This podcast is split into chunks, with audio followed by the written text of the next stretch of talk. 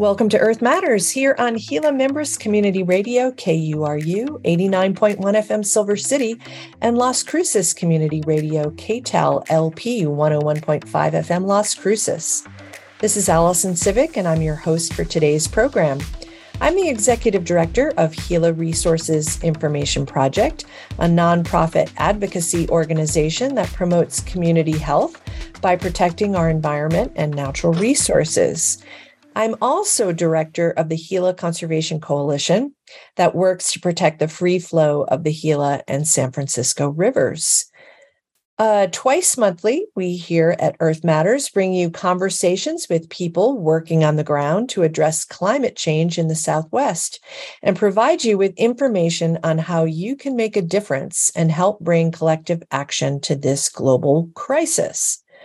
Now, putting on my Gila Conservation Coalition hat, today we'll be talking about the upcoming 18th annual Gila River Festival, One Water, Many Currents, held September 22nd through the 25th in Silver City in the Gila National Forest and along the Gila River.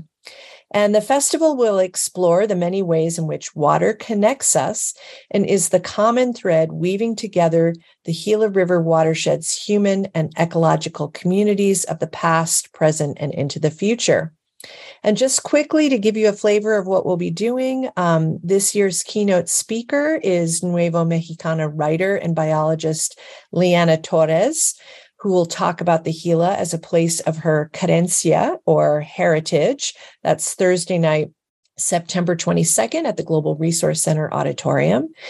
And then on Friday, September 23rd, we have a panel discussion entitled One River, Many People with Archaeology Southwest's Tribal Outreach Fellow Skylar Begay, Gila River Indian Community Historic Preservation Officer Barnaby Lewis, Fort Sill Apache Tribal Chairwoman Lori Gooday Ware, and moderated by Dene Park Ranger and interpreter Alex Mades. And the panel will examine the indigenous connections to the Gila River from its headwaters in New Mexico to the Great Bend of the Gila in southwest Arizona. And we're really excited that the Fort Sill Apache Fire Dancers with the Gooday family are going to join us again this year from Fort Sill, Oklahoma. And they'll be presenting the Dance of the Mountain Spirits on Saturday night, September 24th at Western New Mexico University's Regent Square. And of course, we've got a variety of field trips to choose from that will offer one of a kind experiences. You get to know the Gila River, which most of you know is New Mexico's last wild river, the last major undammed river in the state. So go to GilaRiverFestival.org for the full schedule and registration.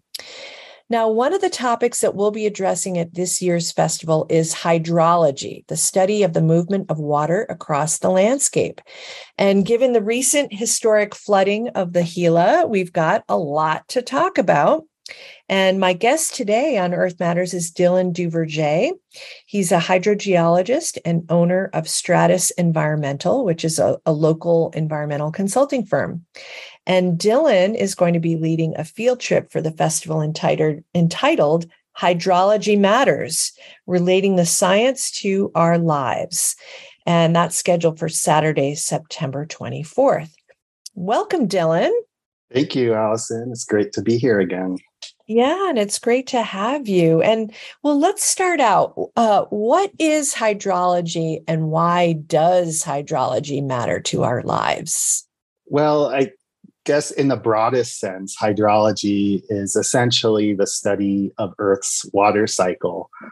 And in particular, it's how the water cycle is manifested on the Earth's surface as surface waters like lakes, rivers, streams, and ephemeral creeks and washes. It examines the movement, the availability, and the quality of water in these features. And in terms of the water cycle, there are a lot of other disciplines like meteorology, oceanography, and hydrogeology that study different parts of that water cycle. And my specialty as a scientist is in hydrogeology which focuses in particular on underground water and its movement and occurrence and, and water quality. So obviously, hydrology it sustains all life on Earth, and humans in particular, we have an interesting relationship with hydrology because we're both sustained by it and threatened by it. So um, that's what I find interesting about hydrology as a science is that it, it both um, works to help sustain our society, our economy through food production, through recreation, through um, drinking water, obviously, as well as ecosystems. Um, at the same time, hydrology threatens us for, with with floods um, and natural hazards.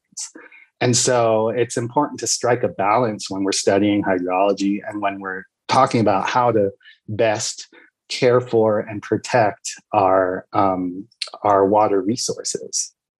Yes, absolutely. And um, you mentioned um, uh, hydrology affecting um, our food systems. Maybe give us kind of a sense of kind of what are those interrelationships in terms of hydrology and food? Yeah, I mean, well, obviously, uh, we need water to grow food. Um, what I like to think about are the more complex or uh, sort of unthought of ways in which hydrology is important to food and and it, especially how food uh, uses water and how much water it uses. So, obviously, hydrology from our rivers and creeks and reservoirs uh, sustain irrigated agriculture. Uh, so, that's the more common way people think of in terms of how rivers impact food production. Uh, there's an, other ways as well in terms of forage for livestock. So, you know, um, alfalfa feed, that those are one of the largest land using uses in our culture. Um, and you, you need to understand hydrology, uh, meteorology to understand how uh, livestock is grown. And one thing I've been really interested in in in recently is sort of the water footprint of our food that we eat.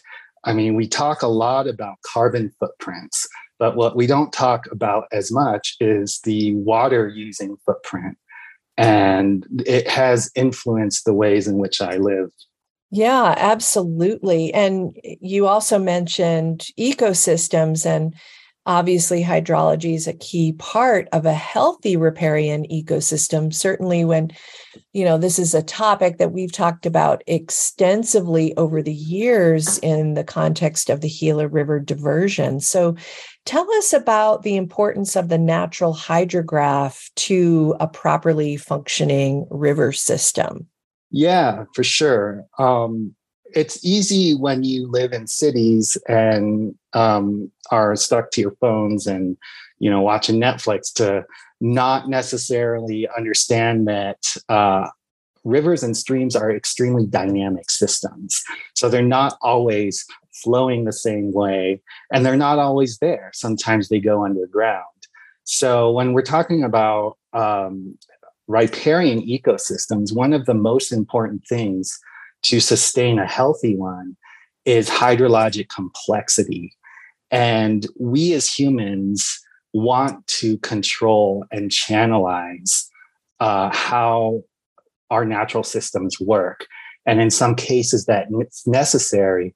But we've been finding more and more that if you work with nature, that um, capturing some of that complexity can be beneficial not only for the ecology but for us as humans in a society. So, for the Gila River in particular, we've just experienced a major flood and we've seen how dynamic that system is. It changes by season, it changes by water year type. So, we can have long stretches of uh, very low flow on the Gila River, and then all of a sudden, a very high flow. And what that does is it rearranges the river corridor. It takes out some of the younger, less mature trees and creates what hydrologists call woody debris. that that increases complexity in the river system and in the riparian corridor. It it changes the location of stream channels. It causes eddies that scours out pools. And all of those things are really important to sustain macroinvertebrates in the river, um, to to also move sediment and substrate. So it's going to change where you have gravel and cobbles versus sand and mud. And it's going to rejuvenate the floodplain by depositing organic material. And all of those things are important for both ecosystems as well as healthy soils. Absolutely. Well, I can I can tell your field trip is going to be super super interesting. There's a lot to really dive into and you know uh, you mentioned climate change and our climate footprint. Maybe um, uh, you can talk in general terms about how climate change affects hydrology and especially on the gila with this super this gigantic flood we just had. I mean um, yeah what what what's the role of climate change in in our hydrologic systems yeah, that's a humongous question. So thank you for narrowing it down a little bit. Um, the the impact of climate change on the hydrologic cycle in general is that it will is expected to produce um, m- more peaks. It, I guess in hydrology we study what's called mag- frequency magnitude relationships. And um, while the the overall wa- the overall um, climate in the western United States is expected to become drier, when we do get rain, it's expected to be more intense. And so, in a lot of ways, um, when we talk about things like 100 year floods that have been mapped by FEMA based on the last 100 years of the water record, in a lot of ways we have to start thinking differently because the the the 100 year flood or the um, 1% annual chance flood may no longer be that. It may be more frequent. Um, and so the the what's happening in terms of climate change is that the soils within the watershed are going to be drier and they're going to take more rain um, to saturate. And so during most of the time, the river is going to have trouble uh, sustaining high flow or at least a channel forming flow. But when those conditions happen and we get um, an extreme event, those extreme events are going to get worse. So we have to get used to sort of a new uh, a new paradigm in hydrology. Yeah, and I'm just wondering very quickly in the couple minutes we've got left for this segment, um, you know, it, it what are ways in which just thinking about hydrology and climate change um, and kind of getting used to these more frequent events, what are ways in which we can maybe build, adapt to, and build may, uh, resilience in, say, the Gila River system to kind of be more, um, you know, reduce that vulnerability and increase um, resilience of the of the system to these maybe huge storm events? Yeah, that's a good question. And it, it actually makes me think of uh, some anecdotal reports that I got um, in the last couple of weeks where we have determined that this last flood that we had is at least the third largest flood that was recorded on the Gila on record. And yet, when you talk to some of the old timers in the Gila Valley, they recall the, the previous ones being much, much more damaging in terms of in, infrastructure. And that was at a time when there were no, there were very few riparian ecosystems within the Gila River. All of the cottonwoods and sycamores have come in and I believe that those uh, riparian systems have played a role in lessening the extent and severity of the of the flood damage that we saw. Um, and so, one of the things that we can do is to uh, essentially consider the natural hydrology and leave some space on the floodplain for there to be some natural water retention and there and for there for the river to be able to move where it wants to move naturally. Um, when when we as humans try and channelize the river it essentially it, it, works for most of the time but when we reach a certain threshold in the flow of the river it blows through those piles of dirt and creates new channels and creates new problems for new people um, not only that but when those levees that are built in if they are built in a piecemeal fashion it can protect one property, but only at the expense of somebody's property further downstream. So, if we incorporate knowledge in natural hydrology and how we manage the much the the peak flows, the peak flood flows on the Gila River, we can do a better job of managing both the ecology and the human infrastructure that relies on the river.